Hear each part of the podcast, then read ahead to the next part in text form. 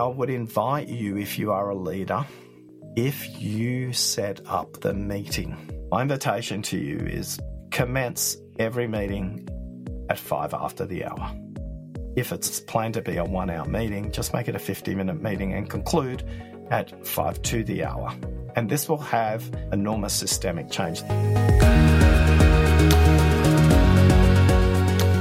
Hi there, and welcome to another episode of the Ben Morton Leadership Podcast. It's the weekly show that brings you inspiring interviews with senior leaders and genuine subject matter experts, all designed to help you be the very best leader you can possibly be.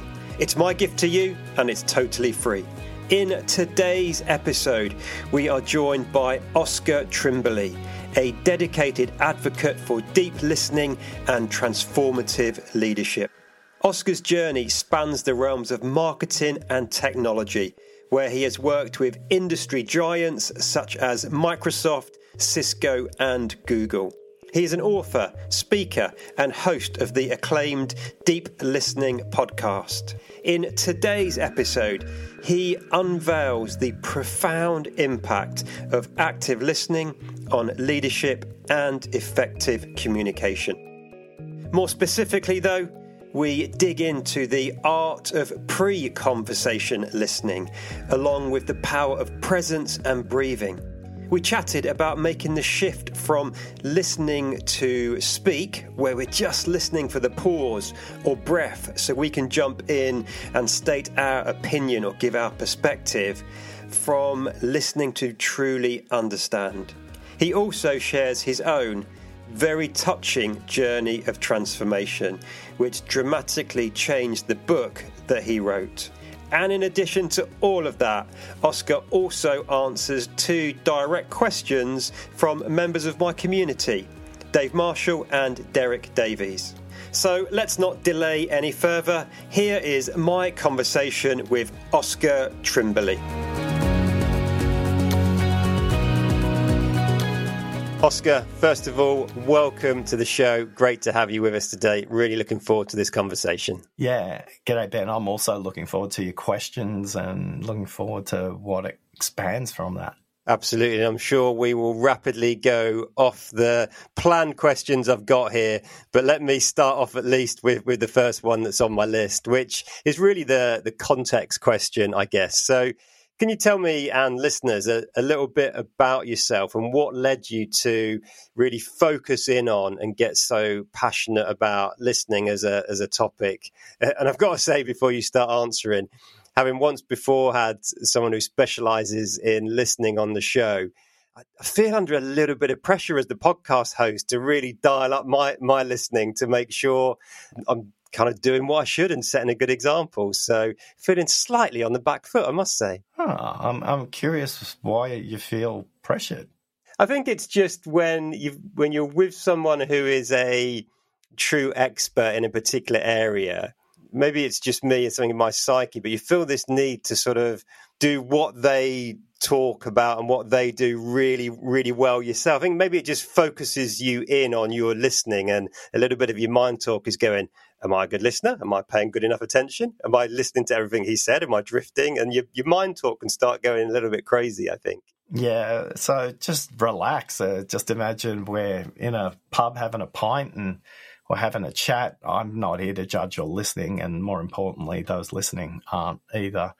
I'm not a perfect listener. I'm far from it. Uh, they say you teach what you need to know. So, you know, I'm gonna, I'm on a quest myself to learn how to be a better listener myself. And uh, it's very common that an aware host actually makes this reflection about, oh, all of a sudden I have to be in my best behavior.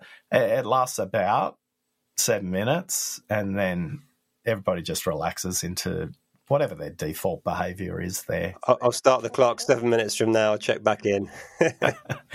uh, look, and back to your original question, to understand where it all started, you have to go into a boardroom in Sydney in April of two thousand eight. I'm sitting in the annual budget setting process for Microsoft. We're setting a budget between Sydney, Singapore and Seattle, our regional and global headquarters. and the Microsoft fiscal year starts on the first of July. So April, you need to have the budgets locked in by then so that the organisation can complete its financial plan for the current year. The meeting goes for ninety minutes. And the, it's called a budget setting meeting. So the budget literally is uploaded into the finance system at the end of this meeting. Now, at the twenty-minute mark, my Vice President, Tracy, who's sitting across the room from me in Sydney, says to me, "Oscar, I need to see you immediately after this meeting. It's the equivalent of, honey, we need to talk." And I did not pay attention for the rest of the meeting. What I did was I took out a pen. I figured out how many weeks of salary I've got left, how many weeks of salary I might get paid. And the meeting actually finished at the seventy-minute mark, which is quite unusual. The meeting finished twenty minutes early. And everybody kind of packed up their laptops and started moving out of the room, and so did I. And Tracy said, "Don't forget to close that door, Oscar, because we still need to chat." And I thought, okay. I stepped about four paces after locking the door back towards the boardroom table, and she said to me, "You have no idea what you did at the twenty-minute mark, do you?" And Ben, all I thought was, I'm getting fired. I don't even know why. So I sat down.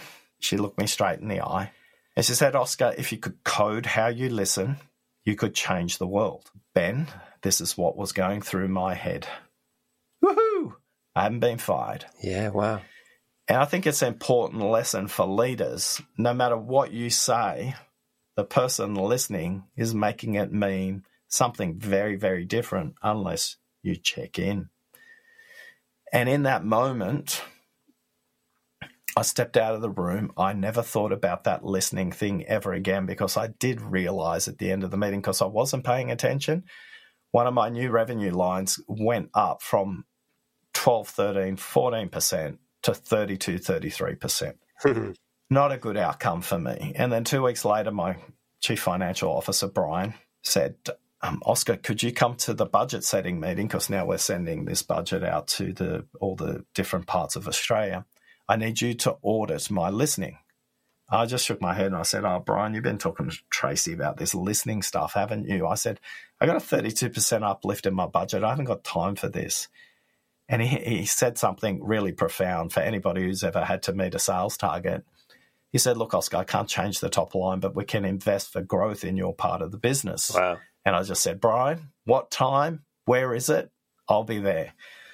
So I get to this meeting with Brian and I go, oh, okay, there's about eighteen people in this room too, some in via video, but he's kind of only talking to two or three, and he's got triple barrel questions and he's cutting people off, and I'm I'm writing down and I'm making notes. And then I look at my piece of paper and I go, oh, my God, I'm coding how to listen, literally in front of me. And since that point in time, we've coded how to listen for twenty-eight thousand workplace listeners in our research, through our listening quiz, our hundreds of podcast interviews, our jigsaw puzzle games, our, our playing cards, our three books, our speaking, all of that has been to show people how to listen in the workplace. So from a very amazingly insightful observation by Tracy, I started off on, and, and I didn't leave Microsoft till many years later, but that was the the match that lit the fire that got it going. Tracy heard me say something that I said virtually in every meeting. And she just noticed how that changed the trajectory of the meeting. And the question that I asked was the reason the meeting was shorter. Now, if I would have paid attention, I wouldn't have had to deal with a big uplift. But that actually became quite academic because we ended up figuring out how to do it. So that's how it started. I'm really interested in like Tracy's role in that as well, Oscar, because communicate, there's two parts to communication, right? There's the listener, the receiver, and the interpretation that they make, as you said. But there's also the person speaking and being conscious and aware of the impact that, of the words that they have. So when Tracy said that to you, I forget the exact words, like, "Oscar, I need to speak to you afterwards." Was that abnormal in terms of how Tracy communicated? Was the thought process that went on your head, was it because, hang on, I'm not familiar with Tracy behaving in this way and saying things like that. So did that sort of set off the the spiral of thinking for you or not? I think one of the things you have to understand is there's this enormous theatre in this three-dimensional chess game that's being played between Sydney, Singapore, and, and Seattle. And there's a it's a set piece where careers are made or broken, basically. Yeah. So when Tracy said what she said, it wasn't... Had Tracy said those words to me before? Yes. Had she used that tone before? No. And it was the tonality of how it was said, not the actual word for word, that got me thinking, oh, okay. Yeah. I mean, Tracy and I had an excellent relationship and, and, and we could pretty much say anything to each other. Yeah. And, and nothing was off limits because we, we both sought to be our best selves at work for our teams. That was that was the thing we really had in common, where we were, we could detach pretty easy from us to them. Yeah. And the dialogue between her and I was often very simple because we'd just go, yes, yes, but what does it mean for the business? And, and she valued that in me. So, yeah, it was just... Just the tonality. She could have just said, you know, we need to talk immediately after this meeting with a wink in her eye. Yeah. And I would have interpreted something completely different. But I think it was the tension of the of the meeting. But that was on me. There was nothing in what she said or how she said it. That would, as I look back, it's like there's no reason for you to think it, but there's absolutely nothing that you would think you would get fired. Yeah. So after that meeting, some time passes. Brian invites you to go and pay attention and audit kind of the listening in, in, in his team. Where where does the story go go after that? What what happened next and how did you continue to explore this topic? Well, look, I, I think that story is kind of the match. But if you go back in my history, I, I was renowned. Uh, people will want to come and join the teams I was leading regularly. I'd get calls from New York or London. Oh, you know, they'd meet me at a conference and I'd like to see how I could move to Australia and join your team. Now, I was not naive. They didn't want to join my team. They wanted to move to Australia. So, but what I always said to them was, before we meet, listen to a customer and tell me something I don't know about them. Right. And we would regularly have our team meetings in the customer contact center, as an example. So for the hour before a team meeting, I'd invite our team just to listen on the on the calls for all the support calls coming in, just so they understood the kind of questions customers were having. And the question, not the question that Tracy noticed, but the question I was regularly saying to people, and people roll their eyes, it's like, Ben, great idea. What do you think the customers would think about that? And right. Ben typically would go, whatever. And I'd go, great, can you go and talk to a few customers about that? And for some, it's fear, and for some, it's they lean into the whole conversation. So from very early days at work, and, and I had a, a leader who always said to me, Oscar, the truth is always in the field. Mm. Whoever's closest to where you're creating value, so that's customers in a commercial sense, uh, voters in a policy and political sense. In your prior profession, it's literally the field, right? Yeah. It's, that, that is where the truth is.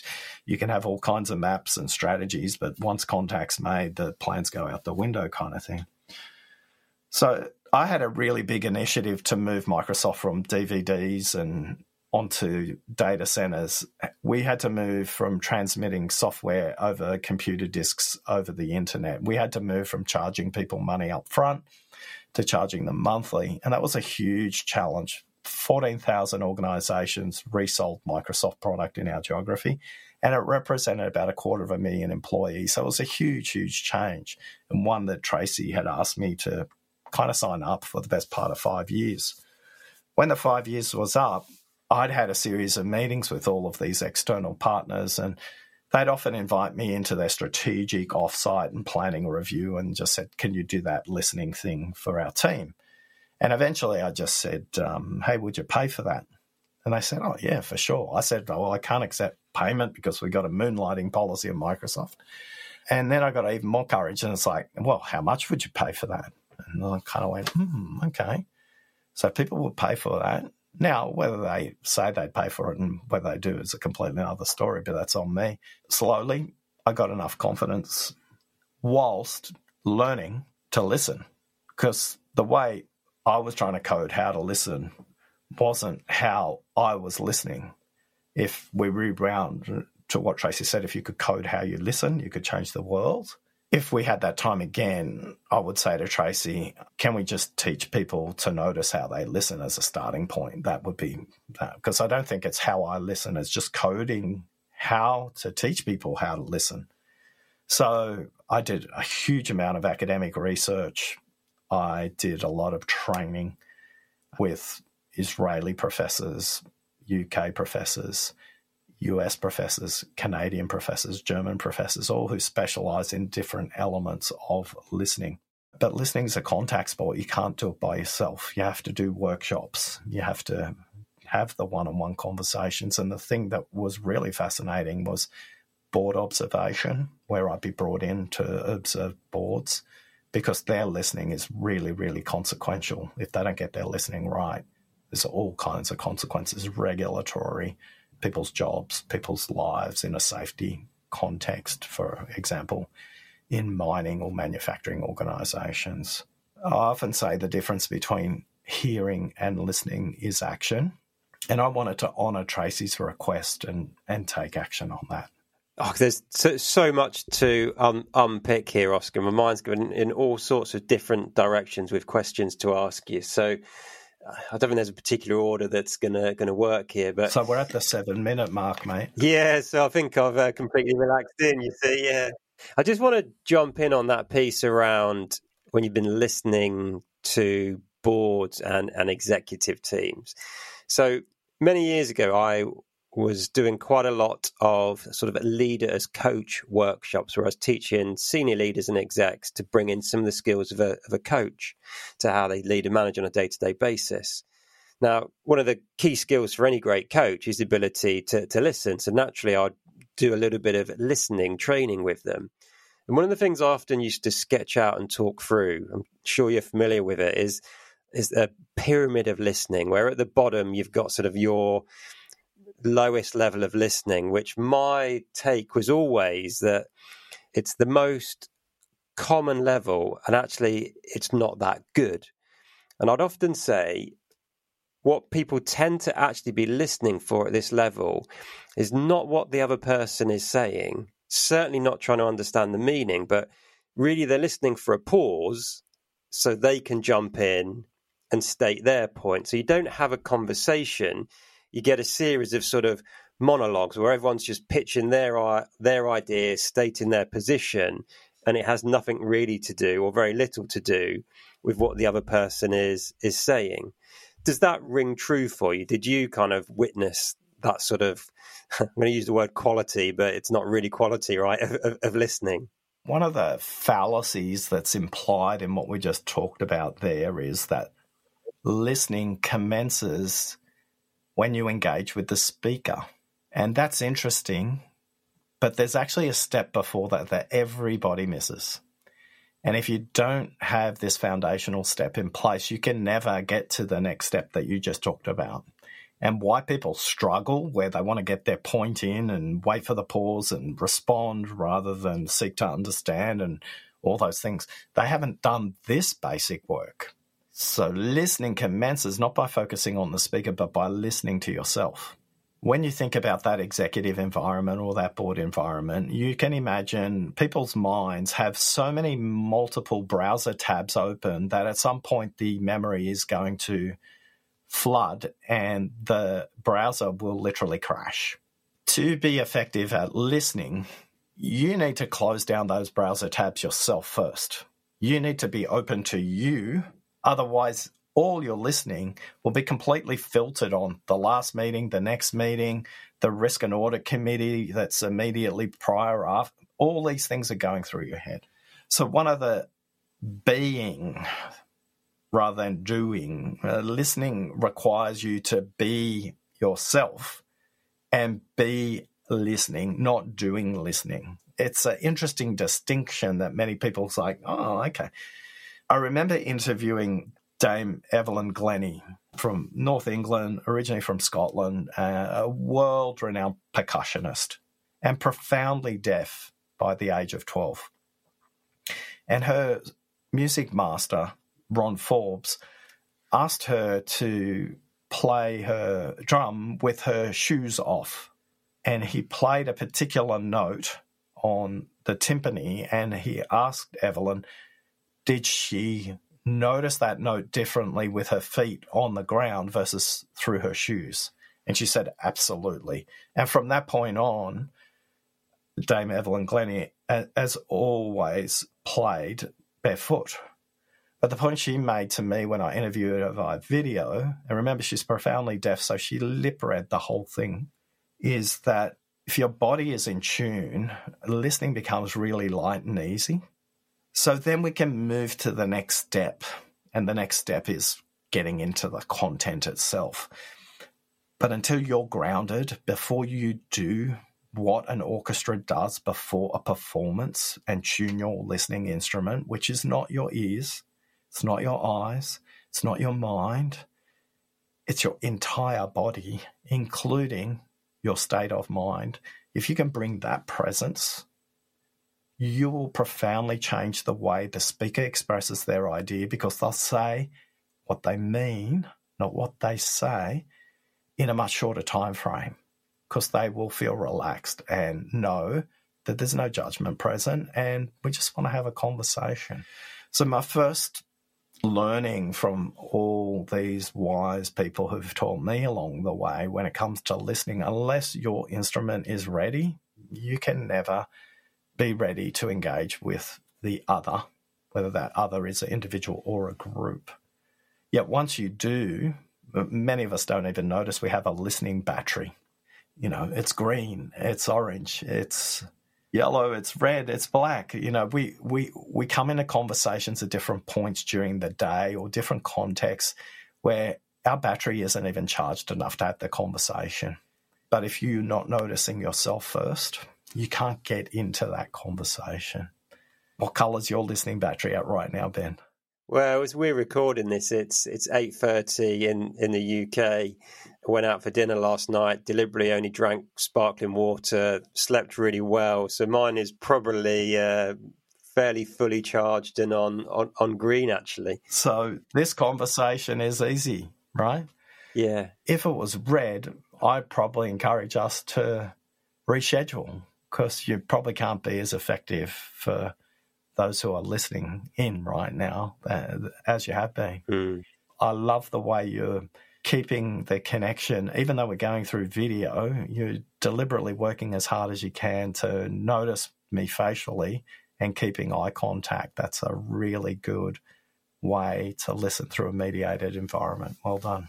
Yeah, well, that's interesting as well. Sometimes I, I, I share this when I'm running some of my programs as well. So in order to be able to do this, because this is audio only, and even when we share a few little snippets of the video and social, people won't be able to see this because they won't be able to see my, my setup. I've got a really strange setup here that enables me to maintain good good eye contact. So I'm looking at you on a on a monitor, but actually coming right in front of the monitor on a little bendy arm is a is a small webcam, which is is obscuring just a tiny bit of your face, but it means I can look directly at, at you, at your eyes, to maintain eye contact, and I'm near as damn it also staring into the lens of the lens of the camera, because it makes such a big difference, right? And that just means I can relax and just naturally look at you without part of my brain power being used up thinking, right, I've got to look at the camera so Oscar thinks I've got eye contact, but now I need to check back and look at him to read his body language, back to the camera, to him, camera, to him. Yeah, it helps you, I hope, feel that you're being listened to, and it's one less thing that I need to be doing mentally, so mu- as much of my mental capacity is on the conversation and what you're, what you're saying. Back to one of your previous points, Oscar, around sort of preparing ourselves for for the conversation and setting ourselves up so that we we can listen is part of the the challenge with listening in the in the modern world, then, that there are just so many distractions. There's so much information coming at us. We are bouncing from one meeting to the other. That let's talk about kind of leaders, because that's kind of uh, the, the audience I have here. It, it makes it harder, right? Because there's just so much stuff com- coming at us. So the skill of being able to pause and manage transitions from one meeting to, to the next becomes arguably more important than it ever has, right? Would you agree? It's the thing you'll be remembered for when you start the meeting. As leaders, it's a privilege, and you cast a shadow that's very disproportionate to your height in the organisation. And I would invite you, if you are a leader, and a leader is anybody who influences anybody else, but if you are a leader who's influencing a system, if you set up the meeting, I can give you three other very simple practices to perform, but this one will dramatically change the way you and anybody else who participates in your meetings will arrive, give attention, and productively have a conversation with you.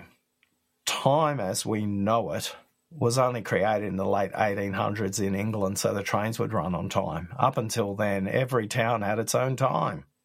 So we have a lot to thank the Victorians for in terms of time, and then we don't. So on the one hand, I would go, time is a complete fiction, and so is the one-hour meeting. And I have to apologise in advance, because I used to sell the software that defaults everything to the one-hour meeting.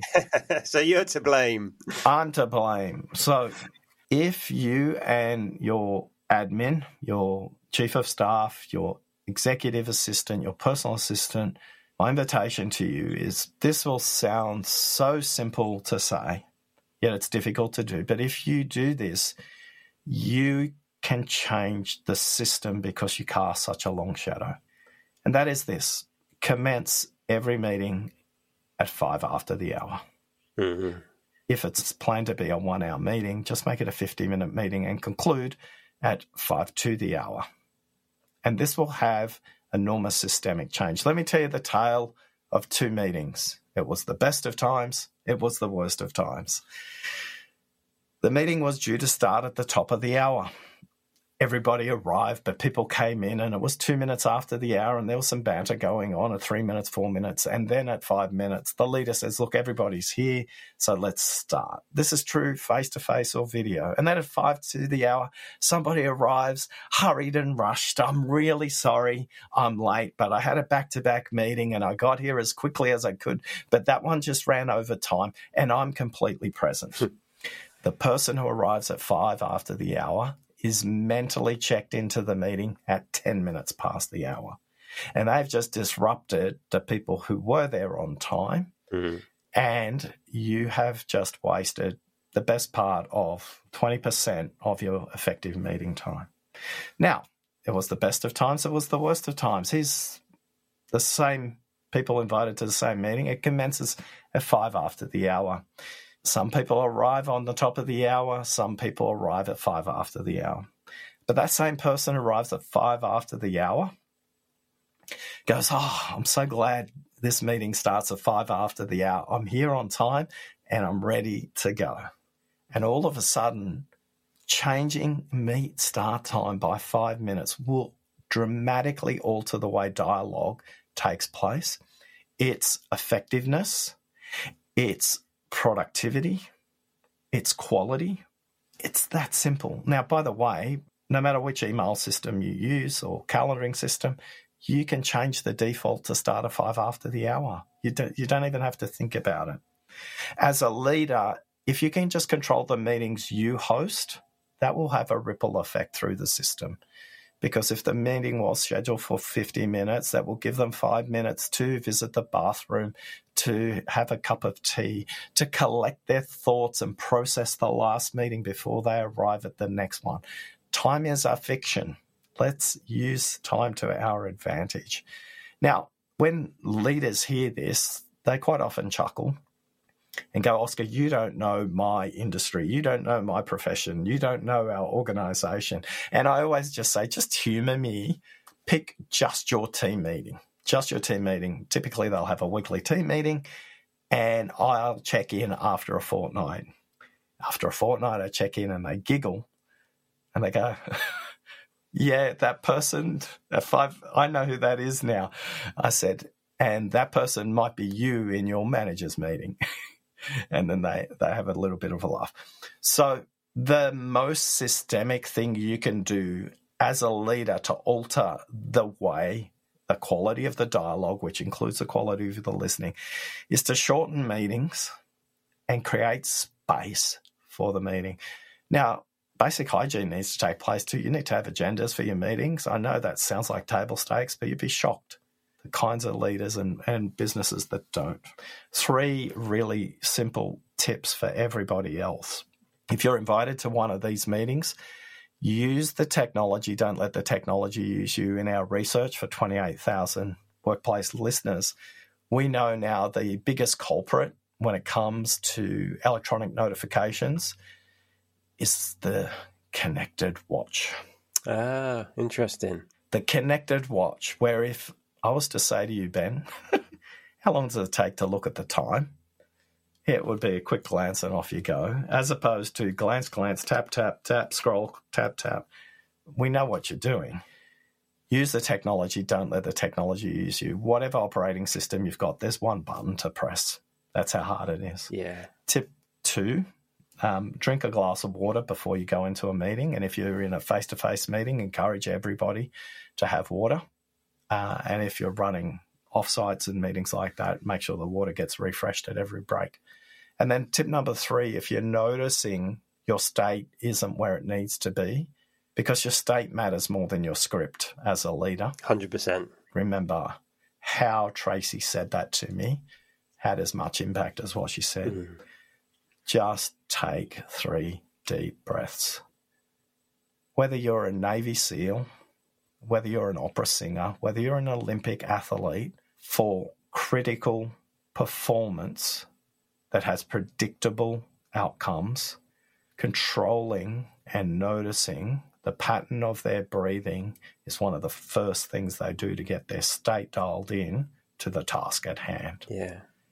Now, for those of you who aren't on video, Ben is furiously nodding at the last one, so I'm curious what's going through your mind when you talk about breathing.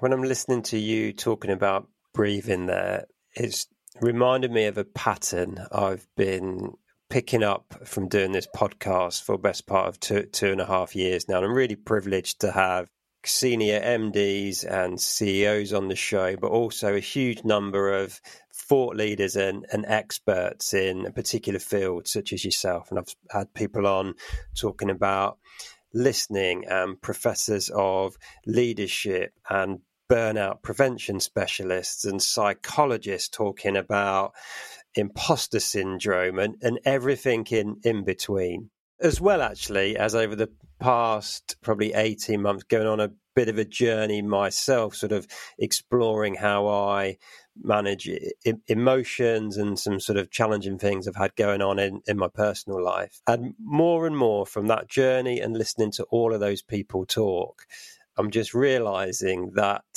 part of the solution for so many challenges, be it in leadership or in our personal life, is breathing.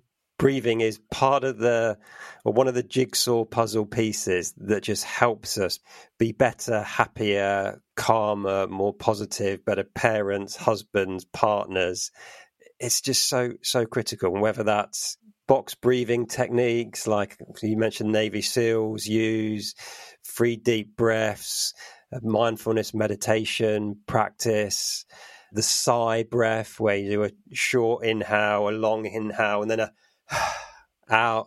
Like, it is so so powerful. And the thing I find amazing is nobody gets taught how to to breathe, really, or the importance of breathing. Like, why is that not taught to our kids when they're really young in in school, especially in that hyper connected kind of world that that we're in now? It's just so so profound. I think being conscious and able to regulate and actively do something with your breath. Mm.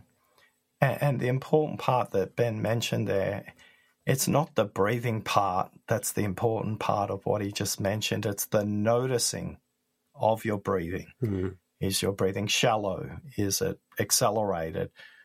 Is it appropriate for the state you want to create, not just for yourself, but for those that you lead in the moment? Noticing your breath, and once you've noticed that and mastered that, that you can bring calm to a situation.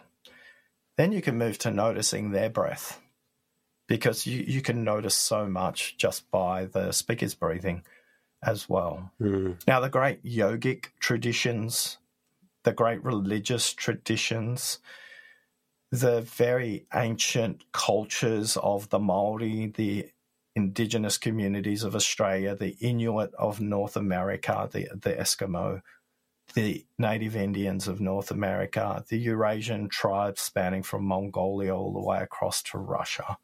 These tribes and cultures and religions all have very specific traditions of teaching the importance of breath. In most religious traditions, they do that through the tempo of the singing yeah. or the praying that is being done. It's very subtle, but it is embedded in breath work. And if you want to double-click really a long way on this, James Nestor has written three books on this where he's tracked the history of the breathing traditions, and he, his work is immense. He, he's done a lot of work in the free diving community. These are people who literally dive hundreds of meters into the ocean with no additional oxygen. Right. And they're literally breathing using very ancient techniques. And the best listening cultures are the best storytelling cultures. Mm. And, and that is why it's so important to teach your children through storytelling at nighttime, because you're teaching them how to listen. And if you don't think that my five-year-old granddaughter is listening when I'm reading a book, I'll just skip a couple of pages for fun, and she'll point out that I just skipped some pages. Of course she will. Even though she's not even looking at the pages, she's just listening. So kids will amaze you. But the ancients, whether it's around breath, whether it's around hydration, which is true around the great yogic traditions of the East, these are fundamentals. They don't change over time. And no matter how much we talk about hyperconnected systems and technologies and all of this, the answer's still within us, to be present to us, to start to work on us and lead ourselves first, listen to ourselves first. And by being listening rather than trying to teach it to anybody, You'll, you'll have a much more profound impact. As a leader, you'll hear things from customers that the competitors won't hear. You'll hear things during recruitment processes that mean you'll attract the right kind of staff. You'll be in dialogue with regulators in a way that's productive rather than in conflict. The more senior you are, the more consequential your listening is, because you don't want to be in front of those parliamentary inquiries to justify something that wasn't actioned, despite the fact the system was collecting the complaints, whether that's hospitals, banks, military organisations, or anything in between. So be a good listener first as a leader, but that starts by listening to yourself. Oscar, there's a couple of questions I've got from members of my community that I'd, I'd love to ask you. But be- before we get there, there's one other question I want to ask, and I'll just set this up really by just pulling a, a few strands together. So if we go back to my opening comment when I just after I hit the record button and said, oh, I feel slightly under pressure to um, to really be a good good listener on this conversation. The, the flip side of that, I guess, which I didn't articulate particularly well at, at the start, is the really positive from that is because I knew you're such an expert on, on listening, during this conversation, I very clearly started with the intention of, I, I really want to listen well. And whilst, as you said, seven minutes in, kind of most of us very much re- re- relax in, that a- absolutely happened. But I think because I have been very focused on on listening, I feel very connected to you. And w- we don't really know each other, right? We had a twenty-minute kind of pre-call about eight weeks ago to set the podcast up, and we've been on this call for forty-one minutes now, but actually feel feel very connected, because I think we've both been working hard on that and to really pay attention and, and, and listen. That being the case, you may have seen this when I dropped over some potential questions. There's there's a sentence right at the front of your book that I suspect many people might completely miss because, in inverted commas, they just want to dive into the, the good stuff and, and the content. But I'd love you just to share a, a little bit more about it. And it's it's the dedication. Um, for those listeners who haven't got a copy of the book, I'll, I'll just read it because I've got it on my notes here.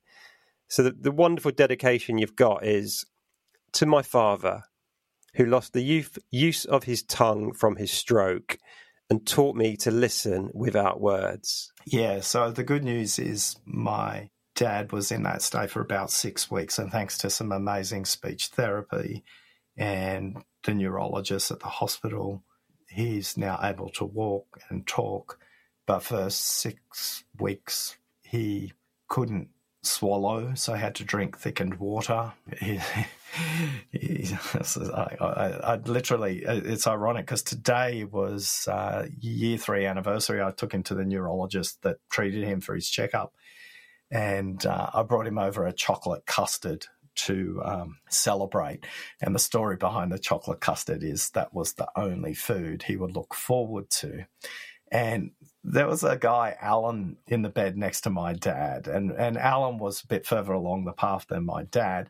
And we chat with Alan and Alan's family, and he was really good support for my dad.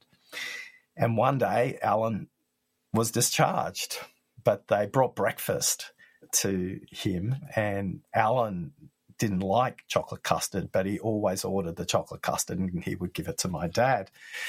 My dad was still in that stage where he couldn't speak, and he, he was kind of trying to tilt his head, which he didn't have much control about, and, and kind of with his eyes pointing to Alan's bed and the chocolate custard. And um, this is a perfect example. He couldn't say anything, and I'm, I'm trying to figure it out, Ben. It's like... And I, and I moved into full commando mode because I could see the cleaners were coming in to clean up the tables, and I jumped across to the other bed and grabbed the chocolate custard. It's that shared experience. But when we first took Dad into hospital, what we saw, what I saw in his eyes, because he couldn't say it, was, was fear and frustration and anxiety and anger and all... all the emotions that were bubbling up, because he just he, he would just sound like somebody who was garbling their words. He was trying as hard as he could to say things.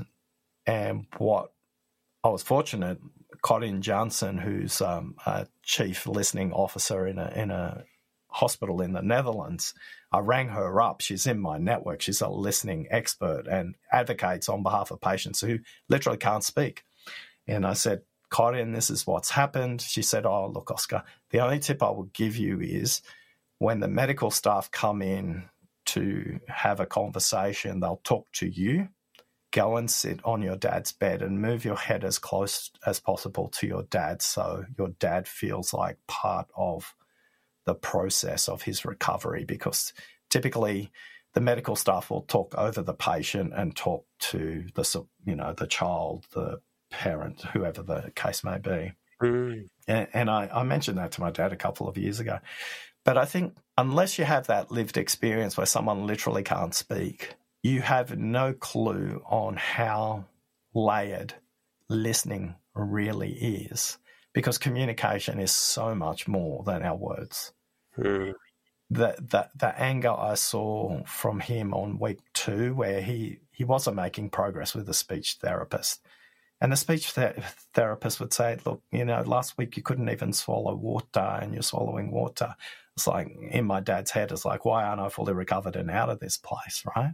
So that, that actually stopped the book from being written, because I had to ring up my publisher and say, look, this is what's happened. I can't meet the manuscript timelines. And they, they were obviously brilliant and just said, no problem, whenever you're ready. But I approached... The, at that stage, I was up to the second rewrite of the manuscript. I approached the rewrite in a very, very different way, apart from changing the dedication, of course. Yeah.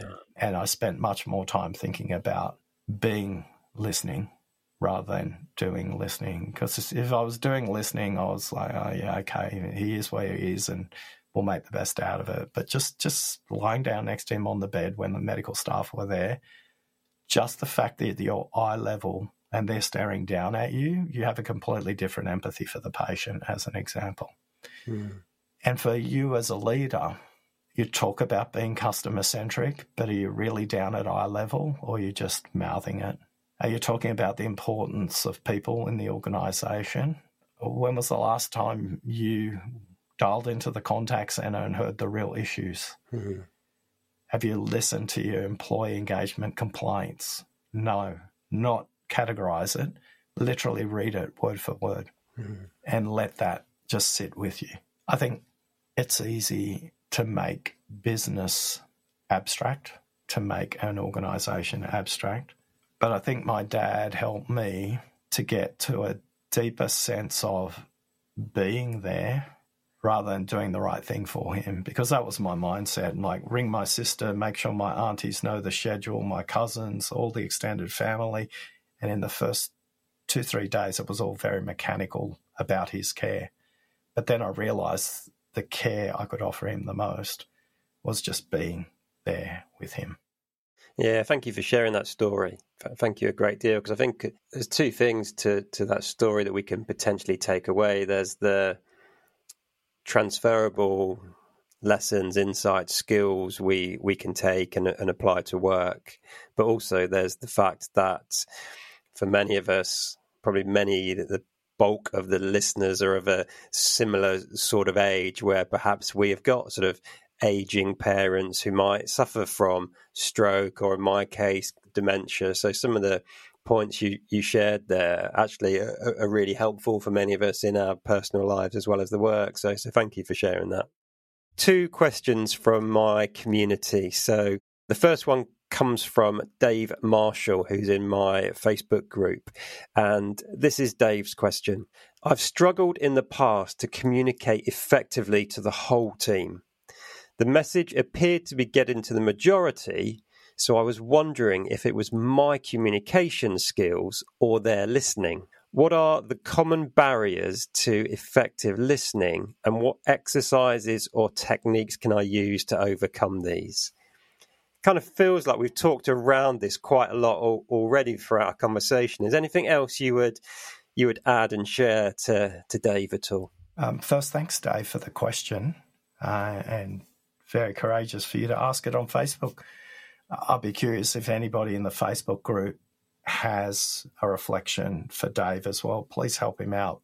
I think a good meeting host will try and answer the question. A great meeting host will try and get the group to answer the question as well. I think there's much more wisdom in the group.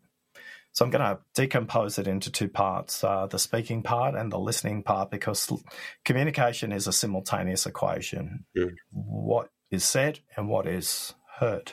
The first thing as leaders we need to become conscious of is we would typically communicate with our default communication preference.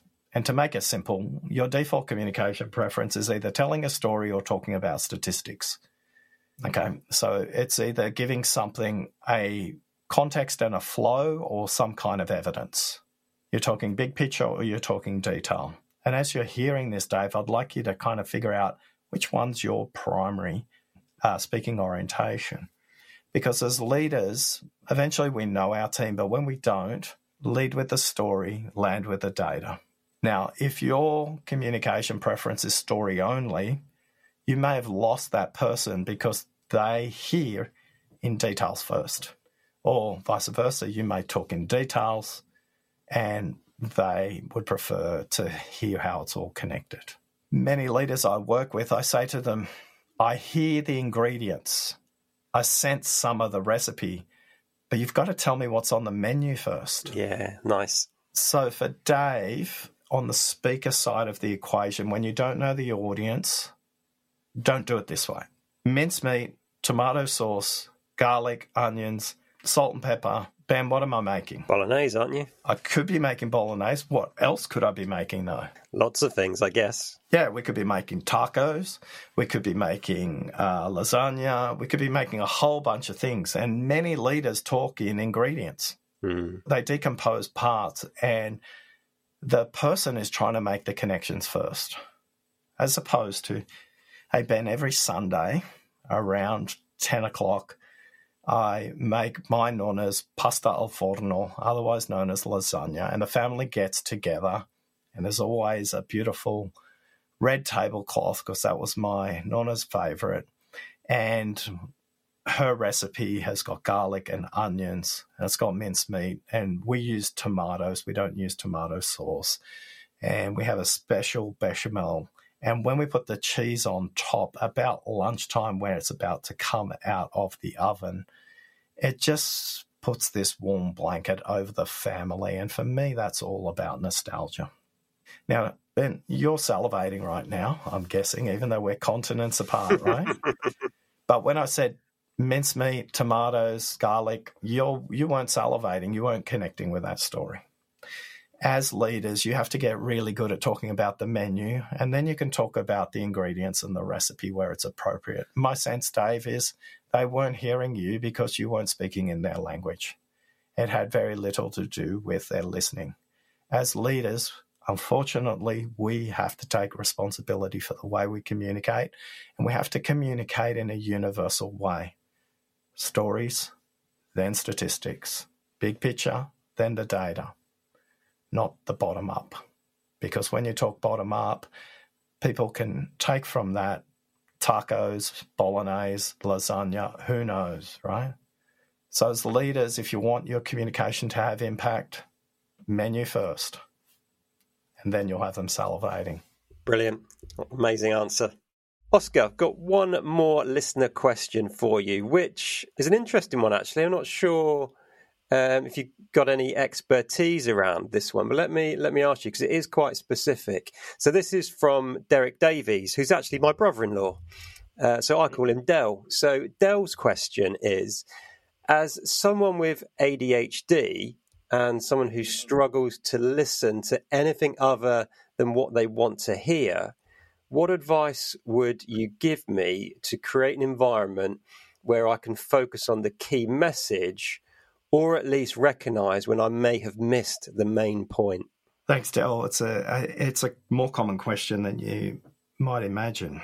When it, when I was speaking to Christopher in an interview about neurodiversity and the role of communication, he made the point that he was a summer camp counsellor, and his summer camp counsellor would give him a five-minute instruction, and they just clashed.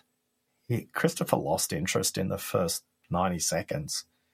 But Christopher was aware enough to go, no, there's conflict in the communication, there's conflict in the relationship.